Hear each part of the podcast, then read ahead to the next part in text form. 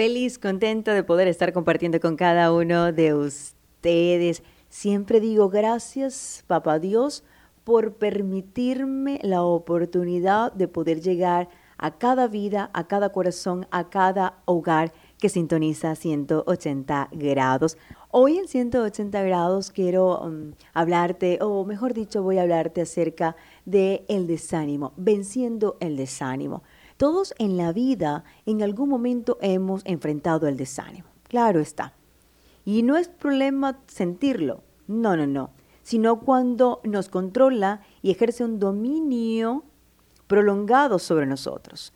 El desánimo es un sentimiento que destruye, la esperanza, que destruye la fe, que destruye la confianza y te va paralizando lentamente, a través de la apatía. Ya nada importa, todo da igual, no vale la pena, ya fracasé, ¿para qué continuar? El desánimo es un arma que mata todos tus sueños, todos tus planes y propósito.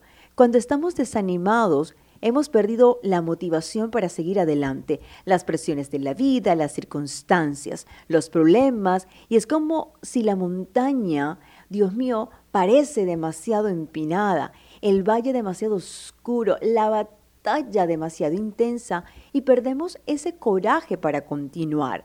El desánimo, te va a distorsionar la realidad de las cosas, te va controlando tu esencia, tus pensamientos, tus acciones y palabras. El desánimo cobra lo más valioso que te permite construir tu vida, el tiempo. Lo pierdes y ya no hay vuelta atrás, amor mío. Y si eres joven y ya llegas a tu edad de adulto mayor, mirarás y dirás, wow, cómo perdí el tiempo porque me dejé vencer por el desánimo. Y por eso hoy en 180 grados, quiero darte algunos consejos, algunas recomendaciones para vencerlo. No permitas que el desánimo te robe toda tu esencia. No permitas que el desánimo te quite todo tu valor. No permitas que el desánimo te quite todo tu sueño.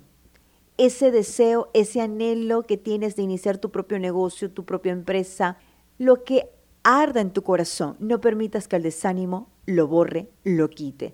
Virginia, es que lo intenté, inicié ese negocio, no me fue bien.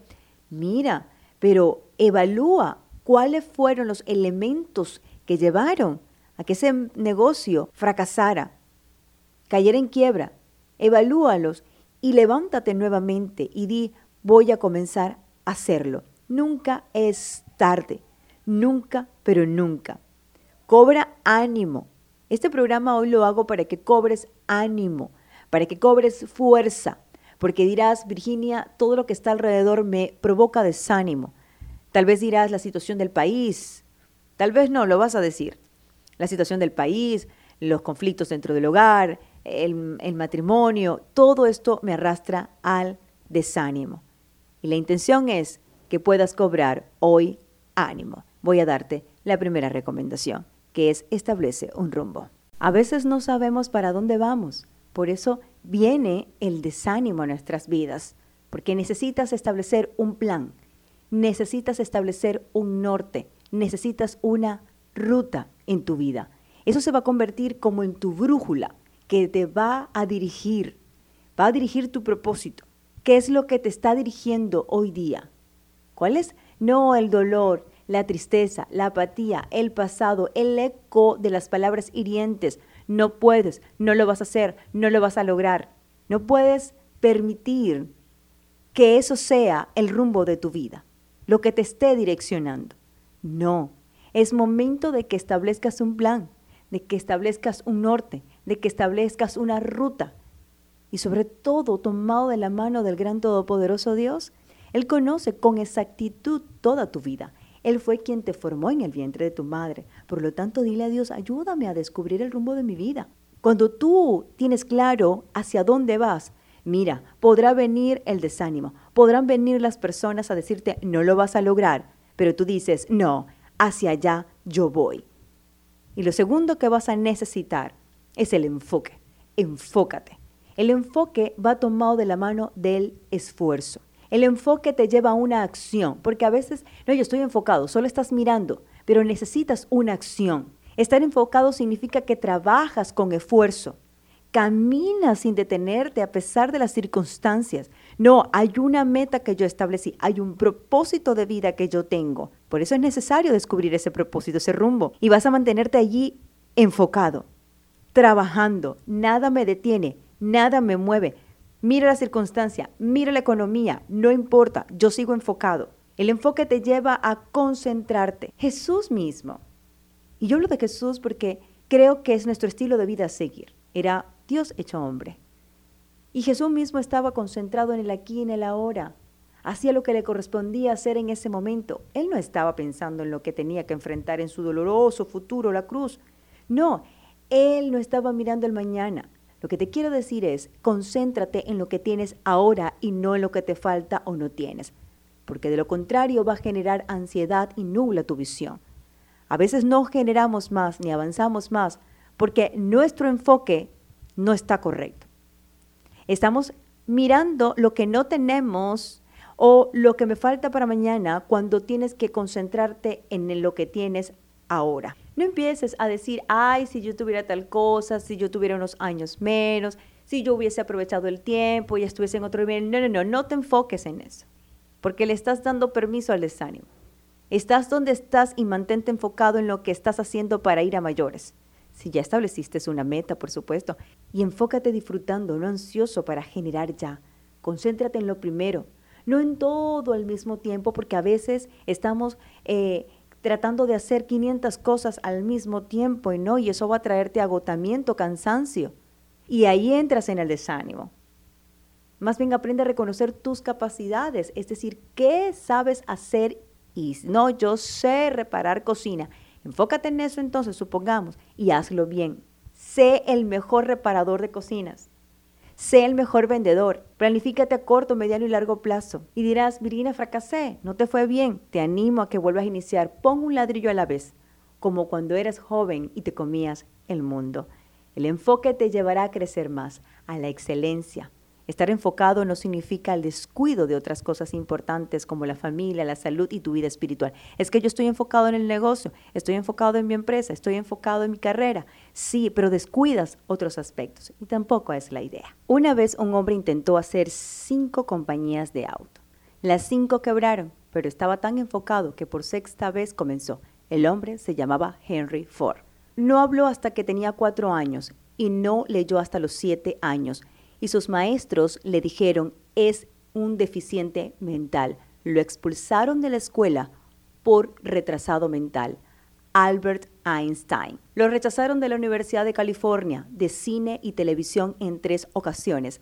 Tenía 35 años, pero él volvió a la escuela en el 2002 para completar sus estudios y dijo, yo no descansaré hasta entrar en la industria del cine. Sus colegas le dijeron, es que no tienes idea, pero no se dio por vencido. Steven Spielberg. Poder del enfoque.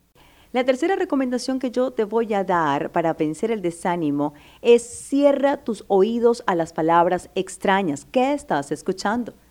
¿A qué palabras le estás dando el permiso para que se quede dentro de ti y te controlen? ¿No puedes? ¿Está difícil la situación? ¿No eres bueno? ¿Ya lo hiciste y fracasaste? No permitas que estas palabras te dominen o te desanimen. No, ciérralo, lo siento.